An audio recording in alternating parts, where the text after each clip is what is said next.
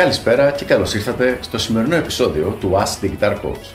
Σήμερα έχουμε το επόμενο επεισόδιο το μύθος ή αλήθεια και ο σημερινός μύθος ή αλήθεια είναι ο εξής. Μόνο οι πιο ταλαντούχοι παίχτες έχουν και δυνατότητα να γίνουν επαγγελματίες κιθαριστές και να ζήσουν από τη μουσική. Αυτή είναι λοιπόν η σημερινή δήλωση την οποία θα κοιτάξουμε αν είναι μύθος ή αλήθεια. Λοιπόν αυτό είναι μύθος. Απλά η εξήγηση δεν είναι τόσο τόσο απλή. Το ταλέντο έχει σημασία, σίγουρα έχει σημασία, αλλά είναι και κάτι λίγο σχετικό. Θα σας πω ακριβώς τι εννοώ. Ένα 2 με 3% των ανθρώπων που ασχολούνται με την κιθάρα πραγματικά δεν έχουν ελπίδα.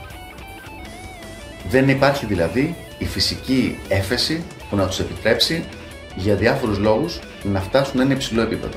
Συνήθως είναι κάτι το οποίο φαίνεται, δηλαδή ένας καλός καθηγητής θα το καταλάβει σχεδόν από την αρχή αυτό το πράγμα. Ότι το παιδί ή ο σπουδαστής ανοίξει αυτή την κατηγορία. Υπάρχει επίσης ένα 1 με 2% οι οποίοι έχουν πάρα πολύ μεγάλη φυσική έφεση. Και πάλι αυτό είναι κάτι το οποίο φαίνεται. Όλοι οι υπόλοιποι ανήκουν στο υπόλοιπο 95%, μερικές φορές και 97% ή 98%.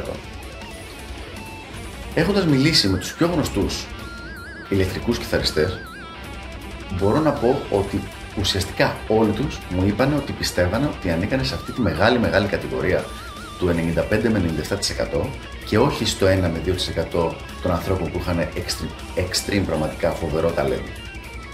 Υπάρχουν άλλα πράγματα που είναι πολύ πιο σημαντικά από το φυσικό ταλέντο και αυτά είναι τα πράγματα στα οποία θα έπρεπε να δώσετε έμφαση στη μελέτη σας στην κιθάρα και στο να δείτε αν μπορείτε και αν θέλετε να γίνετε επαγγελματίας μουσικός. Αυτά από μένα.